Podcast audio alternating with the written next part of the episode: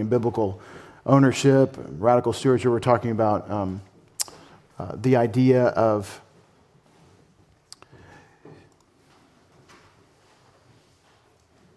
there we go, biblical. We're talking about the idea of being a steward of the people God has entrusted to you, and how that's supposed to look, and what that's supposed to work, how that's supposed to work, and um, today, I want to talk about the ultimate exemplar in that, and uh, we'll, we'll call it Jesus and the stewardship of glory. Jesus Christ and the stewardship of glory. And if you want to open your Bibles this morning to uh, John 17, this would be kind of the, the classic location to understand um, how to think about whatever God trusts entrusts to us, how to think about anything that God puts on our plate, how we should relate to it. John 17. We all know that that's the concluding prayer of the upper room discourse, John chapters 13 through 17. And um, I, I, hope you understand how significant this por- portion of Scripture is. Um, it's a big Bible. Everybody see the big Bible? It's, um, there's lots of stuff in here. When you look at it, you might say, oh, I can't do it today. I don't know what to do with that. Well, when, on a day like that, I would recommend go hit up John chapters 13 through 17. Go find something in there, grab a paragraph, and think through what he's saying. The reason that's so accessible is because it is a discourse, it's a teaching block, like a sermon. It's a record of a teaching block, anyway the, the speaker in my Bible, because of the way they printed this Bible, the speaker's quotes are all in red because it's Jesus speaking. It's one of Jesus' great long discourses in the Gospels. And here's the problem with the Gospels they're narratives, and narratives are fairly tricky to interpret. What's the message the author's saying through the story is tough with a story because it's a story and it hits you in different ways. And, but there's a thing the author's doing and trying to identify that's it's a tricky thing. But when you get to a discourse that's teaching, that's logical reasoning, connected thoughts that are presenting a thesis or a main idea and then leading out how that works and, and in the didactic or teaching material, it's a lot clearer what the author is doing. That's what the epistles are. That's why we gravitate so much to the Apostle Paul and the general epistles because they're argumentative letters that are teaching for their purpose through that method of, of, of logical discourse. Now, they're hard.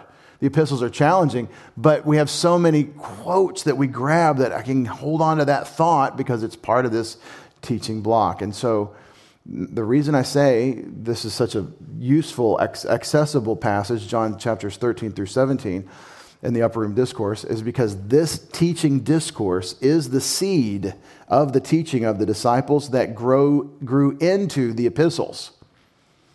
And Paul wasn't present, but Paul echoes the themes that Jesus presents and introduces in John 17, uh, John, John 13 through 17.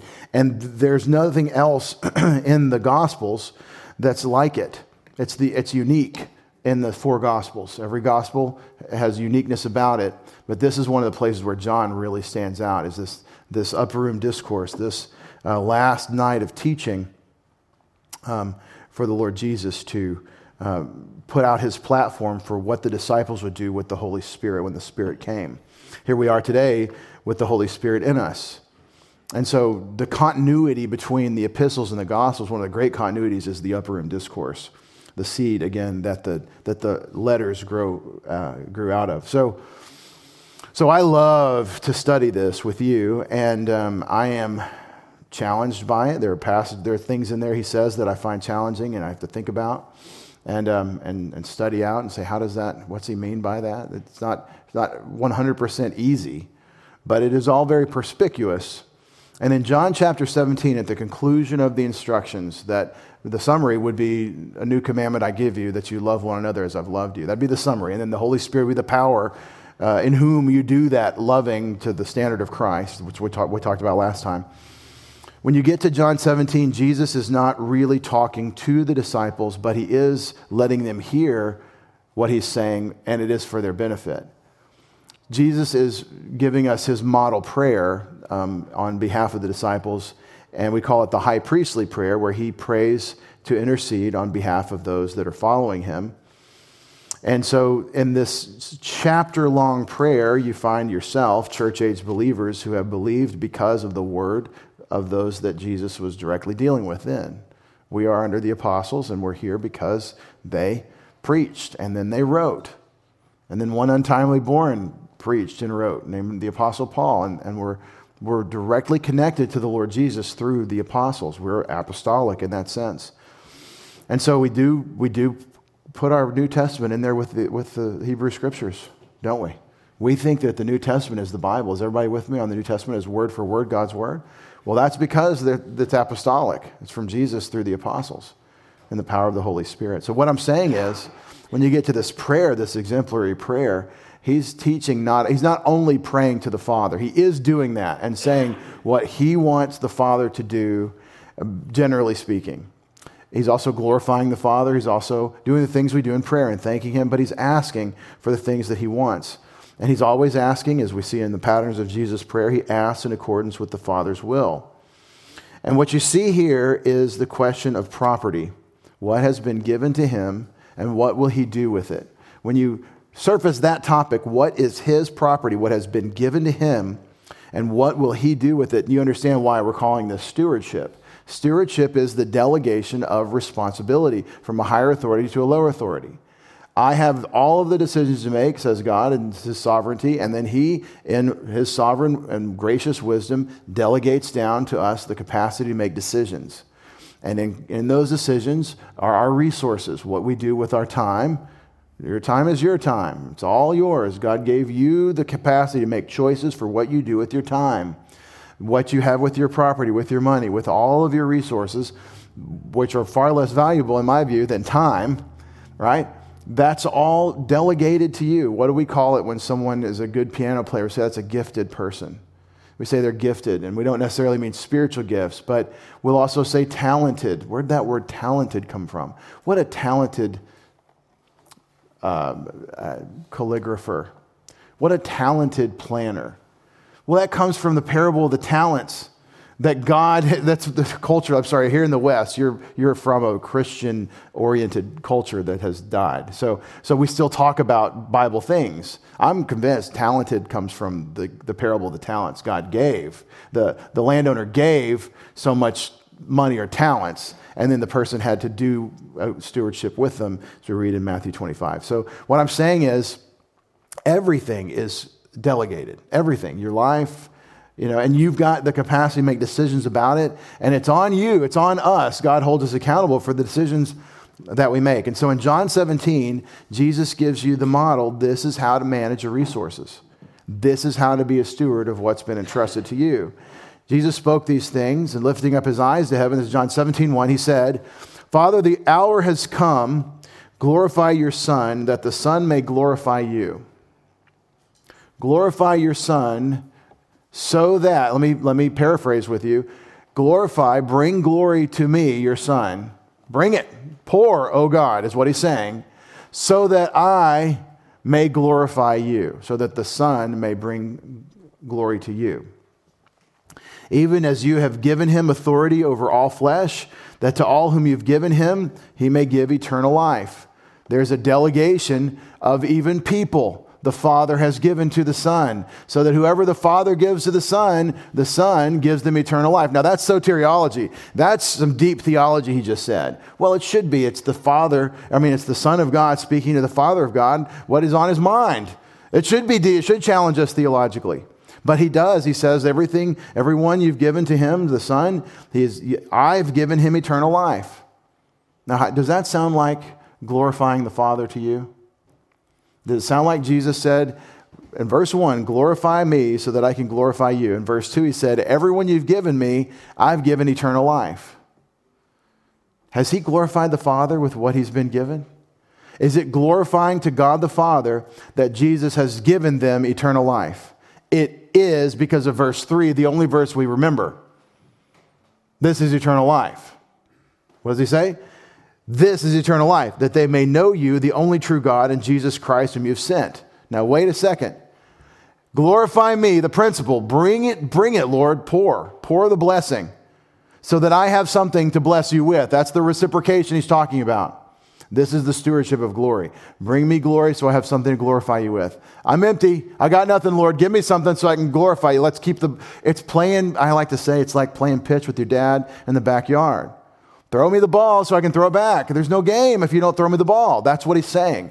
Glorify the Son so that I can glorify you. And then he says, Everyone you've given to me, that's the Son being glorified, I've given them eternal life, which means that they know you the only true God. So you gave them to me, I revealed you to them. You gave them to me, I revealed you to them. It's reciprocation in John 17. That's what he's talking about. You have to think about these things. Well, but Pastor, I've already read down to verse 10 because you're just talking about verses 1 through 3. And if you have and you've understood it, that is fantastic. But my challenge to you is if you don't tease these things out and think about them a little bit, you probably miss it. Glorify the Son. That's pretty cheeky to be asking God to glorify you, isn't it? No, that's what you're supposed to have. But what's it for? That's the problem. Luther talked about in his, uh, some of his best discourses, he talked about the theologian of the cross versus the theologian of glory. And in the days of the Reformation, to him, that was the difference. We are uh, to humble ourselves and be about God's work, and that takes us to the cross instead of seeking to glorify and magnify ourselves with our flowing robes and our magnificent processions and all the trimmings and trappings where people honor us, the, the theologians.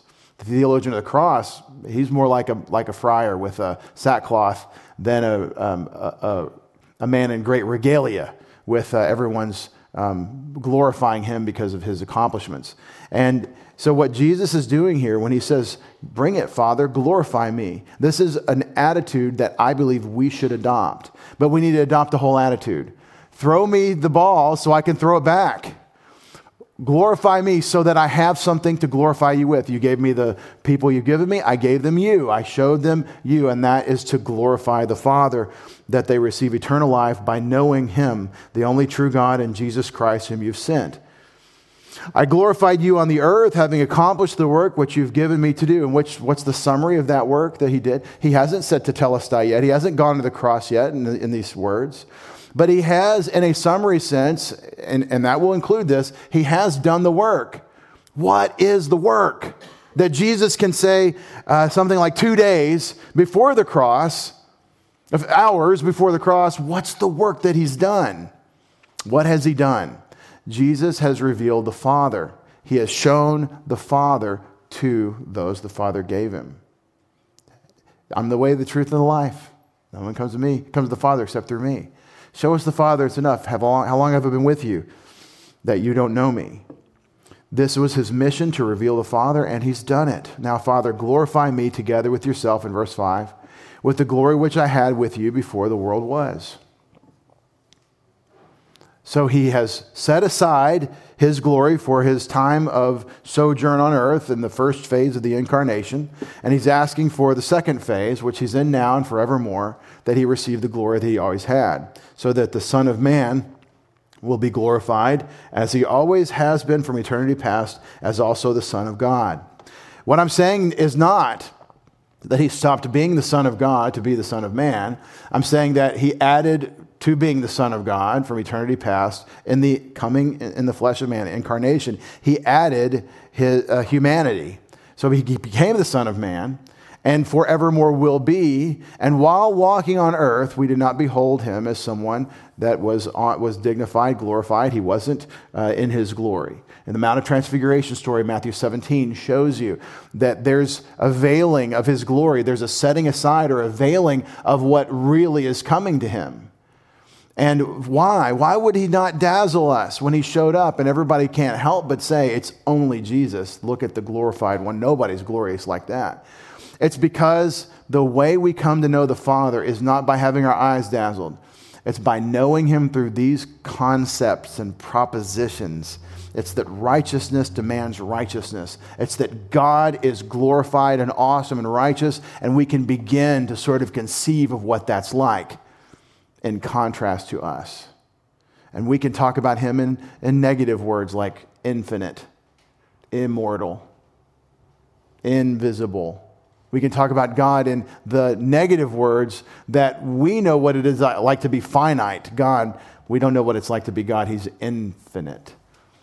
And so, so you have to go to these humans by God's protocol, design, eternity past, sovereign decree. You have to come down. He had to come down here and reveal the Father through these concepts, through these acts, through these words and works.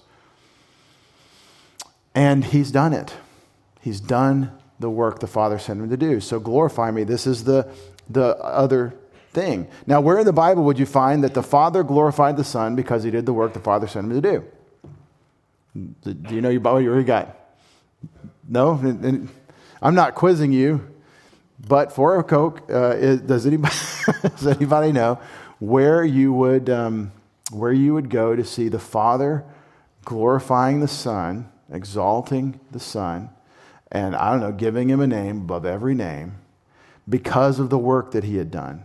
That there's a, it's almost like a recompense for the work rendered. The Son glorified the Father by humbling himself in Philippians 2, all the way to the point of the death of the cross. For this reason, also, also he was highly exalted and given a name. Who gave him the name? The Father. Who gave him a name, gave him the fame, the glory, the honor that comes to him as Jesus. And at the name of Jesus, every knee will bow and tongue confess. See, this is the pattern, and it's everywhere when you think of Jesus as the pattern. You know, we talk about taking up our cross daily and following him. He says, if you don't take up your cross, you're not worthy of me. And he's talking about being a disciple, and there is a, a, a willingness to suffer, whatever the requirement is. It's a stewardship God has entrusted to us. There is the taking up of the cross, but you know, we're not walking through life like Jacob Marley. Sorry, still Christmas in my head, but uh, we're not walking through life carrying this burden of this cross through all eternity, right? You're suffering for Him now and never again after this phase of, of life. You'll never suffer for his sake. Again, he won't either suffer for our sake, for righteousness' sake, for our salvation. And so, um, what we're saying here is that the, the reciprocation Jesus is asking for is, is programmed for you, it's programmatic for your life. Not that you want to exalt yourself and you want, God, expand my borders in the prayer of Jabez. Everybody has to have their prayer of Jabez book bag and trapper keeper and uh, keychain and uh, sneakers. Um, uh, the real popular book back the 30 years ago, and everybody started doing Christian swag. You go to the bookstore and get a, a prayer of Jabez beer koozie or whatever. And no, you couldn't get a koozie, but you could get all kinds of little swag for this book because we found this one little verse in Chronicles that talks about how this man asked that God would uh, magnify him, expand his borders. And, um, and it's a wonderful verse, wonderful concept. And so the idea became we're just not asking God for enough stuff. That's not what Wilkinson meant when he wrote it, but that's what people, that's what resonates with people. That's why the health wealth thing is on the TV. That's why um, the, the best sellers, a lot of times, are people telling you that your best life is now. And, right? And, and, and you can be happy and prosperous and rich if you just love Jesus. And that's not what Jesus is talking about. Because one, see, you've got a budget. You have to take your resources and budget them. One guy likes to say that you need to have every dollar accounted for when you set up your budget, right? Well, your glory that God is going to give you has a purpose. It's already accounted for. You're going to do something with it. What will you do with all that riches of glory that you ask God to give you? What will you use it for? Well, I mean, mostly the Lord. I just want a little, you know, just, I mean, mo- mostly. Mostly. But, but no, I mean, there's some stuff I want. And so, how much of that are you going to waste? how much of that glory are you going to waste on you? Because we are not eternally significant unless God gives us eternal significance. And our choices don't matter until God has an opinion about our choices. And we don't remember that. We, we, we get in this mindset that we're God, that it's about us, that what's happening is me. But I think John 17, 1 through 5 is very powerful to recalibrate us for what the stuff is for. And on that, I'd like to, um, I'd like to turn to Exodus 20, of course.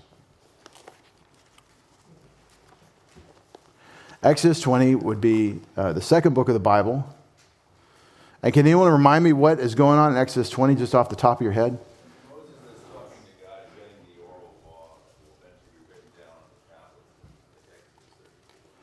So Moses went down to the people and told them, and then God spoke all these words. I think he's talking to the whole nation. Uh, yes. And 20 is divisible by 2. Uh, 2 into 20 is 10. Now you can remember this the second book of the Bible, that's your 2. In chapter 20, that's your 20. If you take 2 into 20, you get 10 commandments. That's where the Ten Commandments live in your Bible. But, Pastor, we're not under the Ten Commandments. Well, you're right. We are not covenantally bound as a national entity with the constitution of the Ten Commandments and the, and the, the rest of God's um, uh, law that He gives national Israel at Mount Sinai. We're not that. But all scripture, Paul says, talking about the Old Testament, is profitable to you and me for teaching, reproof, correction, instruction, and righteousness. And I think the righteousness of God on display in Exodus 20 is binding on us. And you might have heard it said that nine of 10 of the commandments are restated and applied to the church in the New Testament. Nine of 10. Anybody know the one that's not restated? Yeah, y'all know very well Sabbath. And here we are on, on not the Sabbath. We get a Sabbath bonus and then Saturday, Sunday too. And um, uh, I don't know about this not working. I work all the time.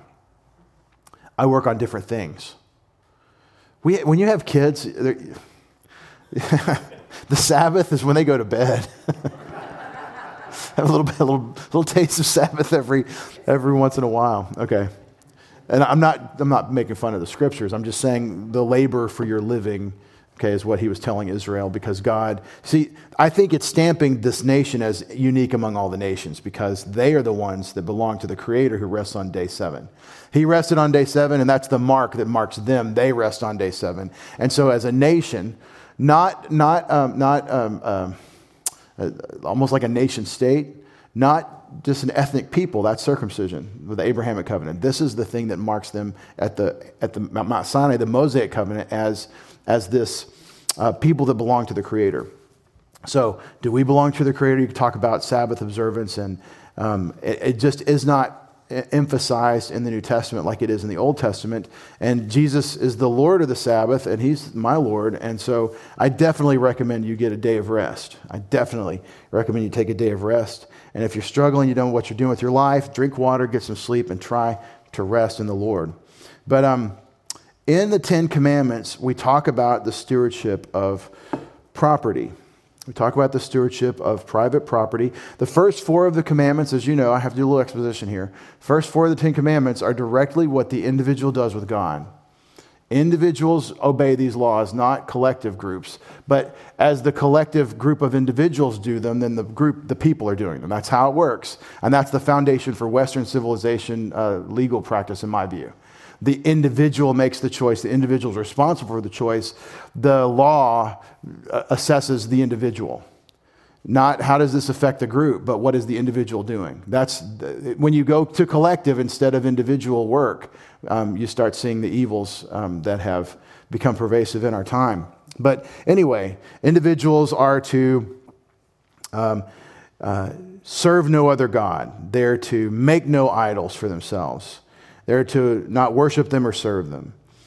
Um, they're to not take the name of the Lord their God in vain. They're to remember the Sabbath day and keep it holy. Six days you'll labor and do all your work, but on the seventh day, the Sabbath of the Lord your God, and it you shall do no, not do any work, your son or your daughter, so forth.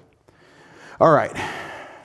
That's four, and they're directly about belonging to God and honoring God. You're doing those, as it were, for God.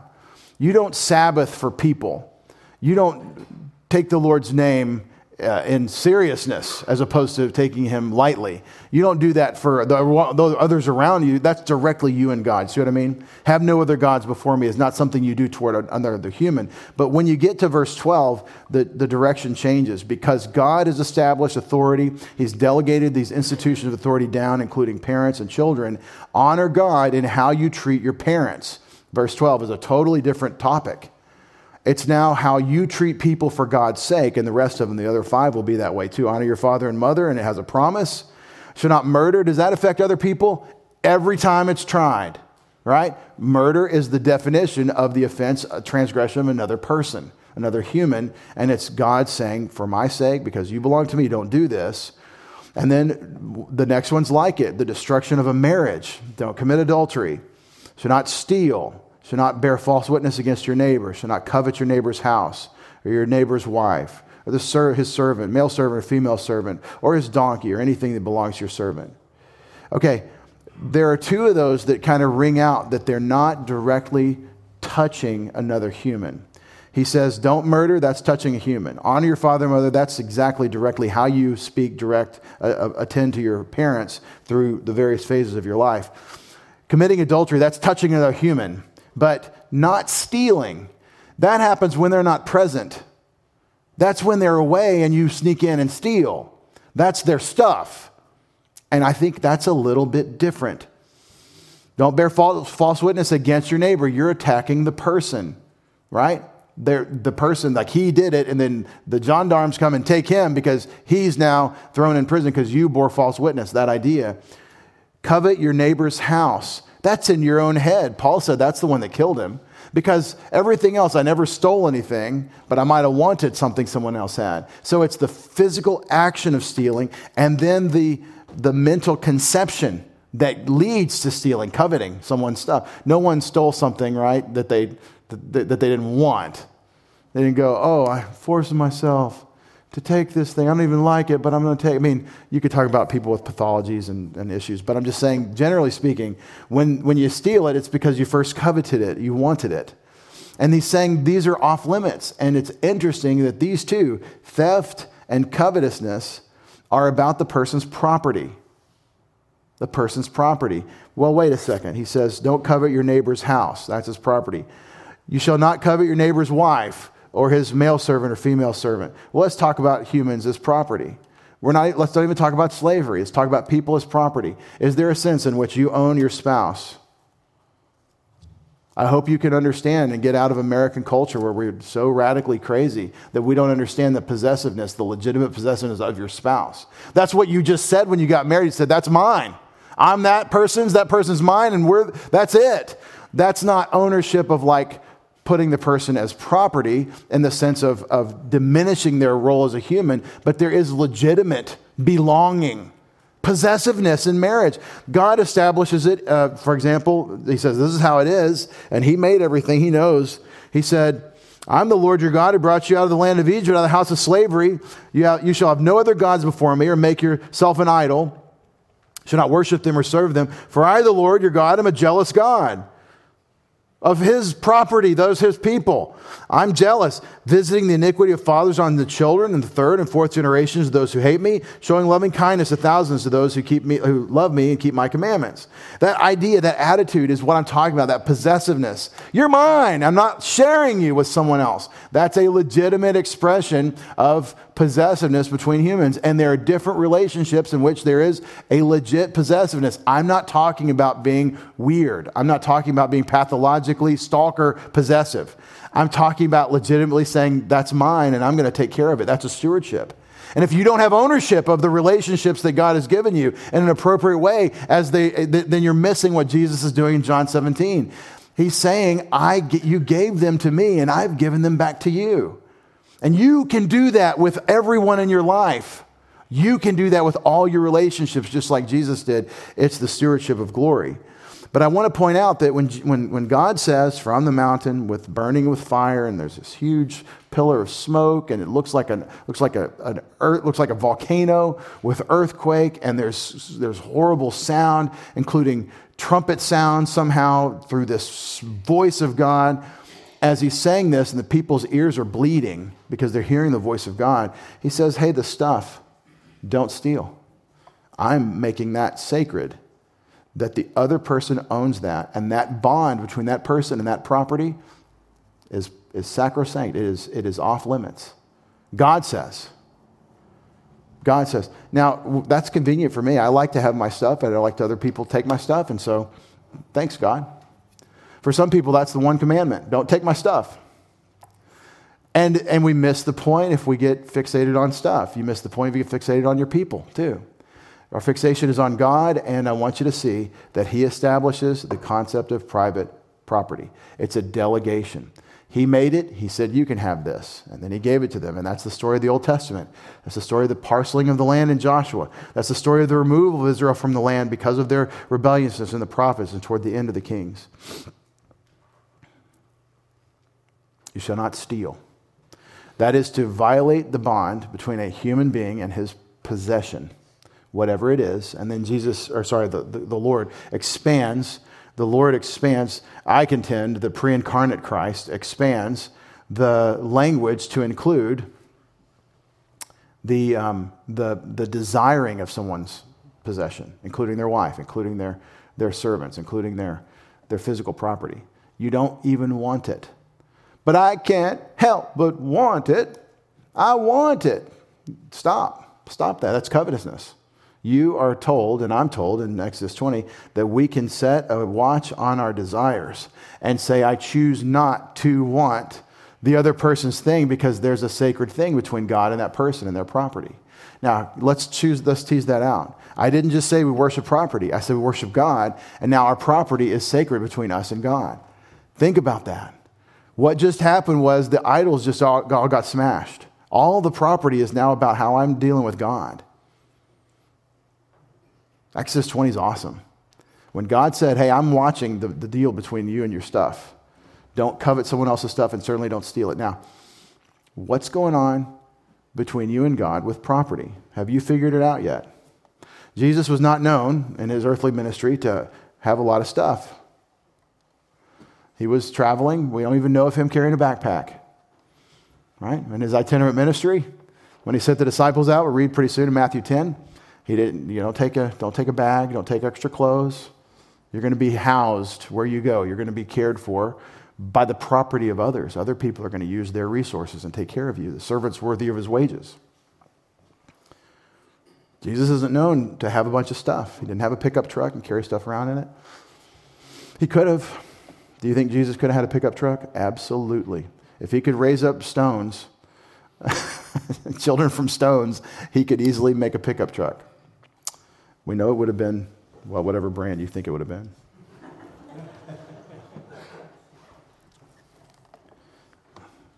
It, it, it, wouldn't have been battery powered, but um,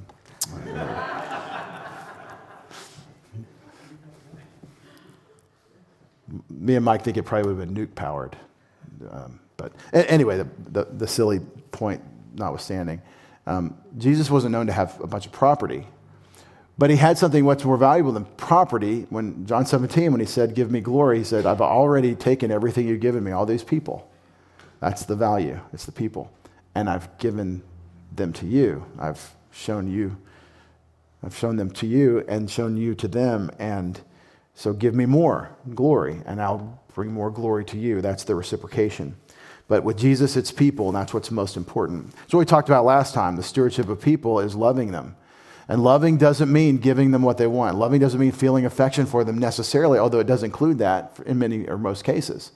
Love is thinking what God wants and acting on it for their sake without regard to yourself. That's, that's biblical love. And Jesus exemplified this. Jesus demonstrated this. He loved them, we saw last time. He loved them to the end in John 13, 1. So, the, the point I'm trying to make here by looking at Exodus 20 is that there's a sacred bond, God thinks, between you and your property and he protects it. And when he sets up his law, he says he protects that sacred bond. And it's an individual's property. It's an individual. Don't steal what belongs to the person. Don't, be, don't steal. And I'm not saying, well, if an organization owns property, you could steal that. No, you don't steal anything because there's a bond of ownership, custody between the person and the thing. Now, everything you own is on loan. I love books. I don't really like library books very much because I'm Smaug um, on my gold uh, hoard with my books. I like my books. And if I have a library book, understand, that's not mine. I have to give it back. I don't want to give it back. That's just a problem I've got. Y'all just pray for me, right? Um, I, don't want, I don't want to have a temporary ownership. I want that book for myself, unless it's not good and I get rid of it. But, but if it's a good book, I don't want to give that up. Well, here's the thing everything's on loan, everything's a library book. It's all kindling. You're, you have the, the things of this world now for your use, for whatever you're supposed to be doing in this life, they're for your use, and it's all going away. And here's the thing you and I are going away before the stuff does. And then the kids are going to have to deal and go, go fill the landfill with all the stuff. Right? That's how the, the stewardship of, of property, we have to think about it. So here's my challenge I want to kind of wind things down with. What do you own that isn't God's? What in your life do you have that's yours? And so it's not His. Because uh, think about it, do some assessing, so do some self analysis. When you're young and you're uh, insecure, um, nobody here at Preston City Bible Church is young and insecure. Young, yes, but not insecure. But think about those poor people that are young and insecure um, about what people think of them, right? They haven't figured out that that doesn't matter. The only thing that matters is what God thinks of our choices. And we know that if we have Jesus as our Savior, He thinks, uh, when He sees us, He thinks of His Son. And He couldn't think more highly of us in our position. And then He has an assessment of our practice, of our choices we make from that position. But when you're young and insecure, you make your decisions because of what people will think of you. So you don't think of your friendships as stewardships before God, that I'm given this interaction, this moment, this decision, this set of interactions. I'm given this so that I can honor God with it, so that I can, in this case of the the friend, let them know who Jesus is. No, that's not part of this friendship. We're actually friends. You're talking about messing up a good thing. I don't want to bring God into it because that's not how that's not the nature of our friendship. We play hacky sack together. We don't talk about Jesus together. We like to do we like to, to uh, weave baskets together. We don't like to talk about Jesus. That's not our friendship.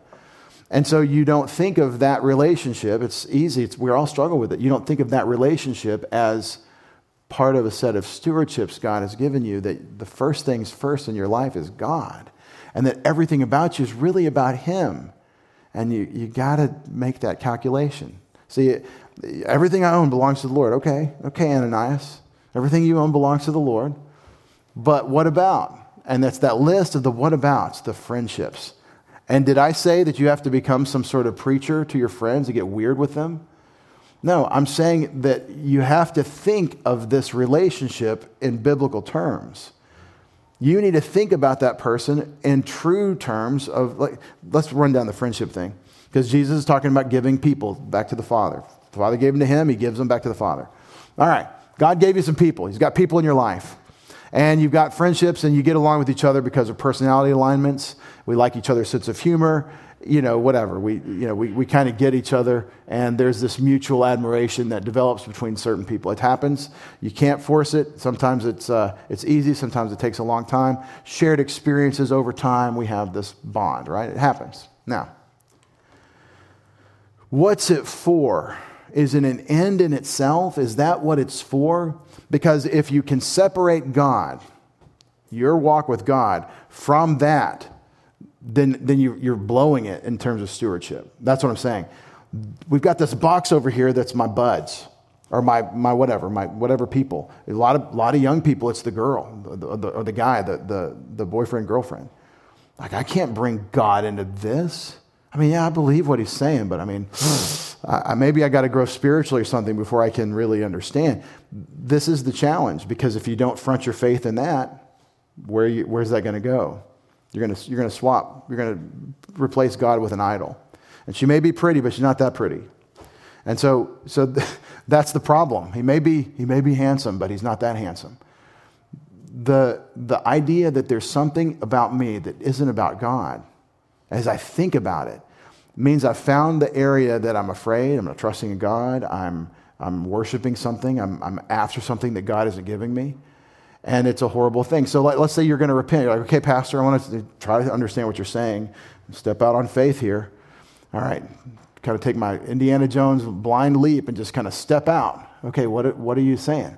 I'm saying that the first step to deal with the relationships is what we started with today in John 17. You should stop treating these people like it doesn't matter whether they go to heaven or hell and start thinking about their eternal destiny. I said thinking about it. And then you should take it to the Father and ask Him, Father, could you please bring this person to know you through, uh, through your Son? Would you please open the door to the gospel? Start actually praying for the people that you're associated with. It never occurred to you that's a different compartment. That's, that's my buds. Your buds are going to hell. They don't know Christ and they're headed to the lake of fire. And there is no end in that resurrection to the, to the second death. There is no end to the torment. So pray for them and then start thinking more. Maybe, maybe you pray a couple times a day intentionally. Spend a month every day. Get up and go to bed. Say something to God about these people that you're concerned for. And in your heart with God. Now, my relationship with God involves these people. And that's really the center. And so you're doing what Jesus did. He's asking on behalf of these people. You're interceding. And now you've worked on it. You've put some time into it. I mean, I wasn't really going to work on them. They're just, they're just my friends. Do you love them? I mean, I, I, sure. Do you love them enough to consider their eternal destiny? That's kind of the, the one approach to stewardship with these types of relationships. You have all kinds of things that God has called you to steward. To steward. And I think that um, you and I are marked out to inherit a lot of things, all things with Christ. But this is the life that you and I are living right here. This is the don't worry about the title here, but on this slide, you can see all the various delegations that God has given you for you to serve Him with. You are responsible to deal with suffering that you didn't ask for, but you've got. Everybody's going to have that because we're all dying a little bit every day. And that hurts, and it hurts more over time. For example, your property, the stuff we've been talking about, your time, your resources, your work, the people in your life, your physical body that God's given you to serve Him with. Try to serve God without your body, which includes your brain, right? The revelation that God has given you of Himself. These are all sacred delegations. It's all sacred. Sovereign God passed it down to you. This is what I'm giving you. What are you going to do with it? You are capitalized. And when you think about these things, you're not supposed to say, Oh, I'm overwhelmed with responsibility. You're, gonna, you're supposed to say, God thinks I can handle this. God thinks that with Him walking by His Spirit, I can manage all of these delegations. The people one is our mission. The people that we love, that God has shown us through Christ, that we love, they're the focus. They're the attention focus for us because they go on forever. And so,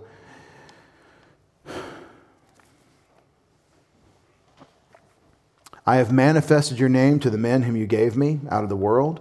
They were yours, and you gave them to me, and they have kept your word. Now they've come to know that everything you've given me is from you. For the words which you gave me, I've given to them. They received them and truly understood that I came forth from you, and they believed that you sent me. I ask on their behalf, didn't I ask on behalf of the world, but on, on behalf of those whom you've given me, for they are yours. All things that are mine are yours, and yours are mine. I've been glorified in them. This attitude about every aspect of your life, including the most important one, the people. Most important, understand stewardship is the other people that go on forever. This is to take up your cross. This is to follow the pattern of the Lord Jesus Christ. This is the model, or to build off of the model that he gave us. And uh, start where Jesus shows you. Like the ultimate illustration of this is the high priestly prayer. Start in prayer with our heads bowed and our eyes closed. Father, we thank you for the example of your Son, the Lord Jesus, who showed us what it is to, uh, to reciprocate with you. Father, it's easy for us to lose track of the mission because we're in this world and we see and we, and we encounter and we have various responsibilities and we've got to pay the bills and all the things that come into our lives. And when we take a step out of your word, we lose that perspective. We lose the, the sight of the mission and what you're doing with us. But um, Father, I ask that you'd break through in each of our hearts every single day that we have a high calling and it is a short time that we get to serve and suffer in this phase, and that um, these, these wonderful delegations um, are, are an opportunity to bring glory to you. Father, um, we want to take on the attitude of Jesus that everything we own is really about glorifying you, bring glory and honor to you with. That's what it's for. And we want to um, revel in that principle as we read the scriptures that talk about giving from our first fruits in Proverbs 3, so that you will uh, make our wine vats overflow. Father, it's not that we give to you so that you'll give to us, it's that we give to you because you've given to us. And we know it's your policy and desire to backfill us so that we can do some more. So help us live our lives this way and not, not walk away from the word and forget what it said. In Jesus' name, amen.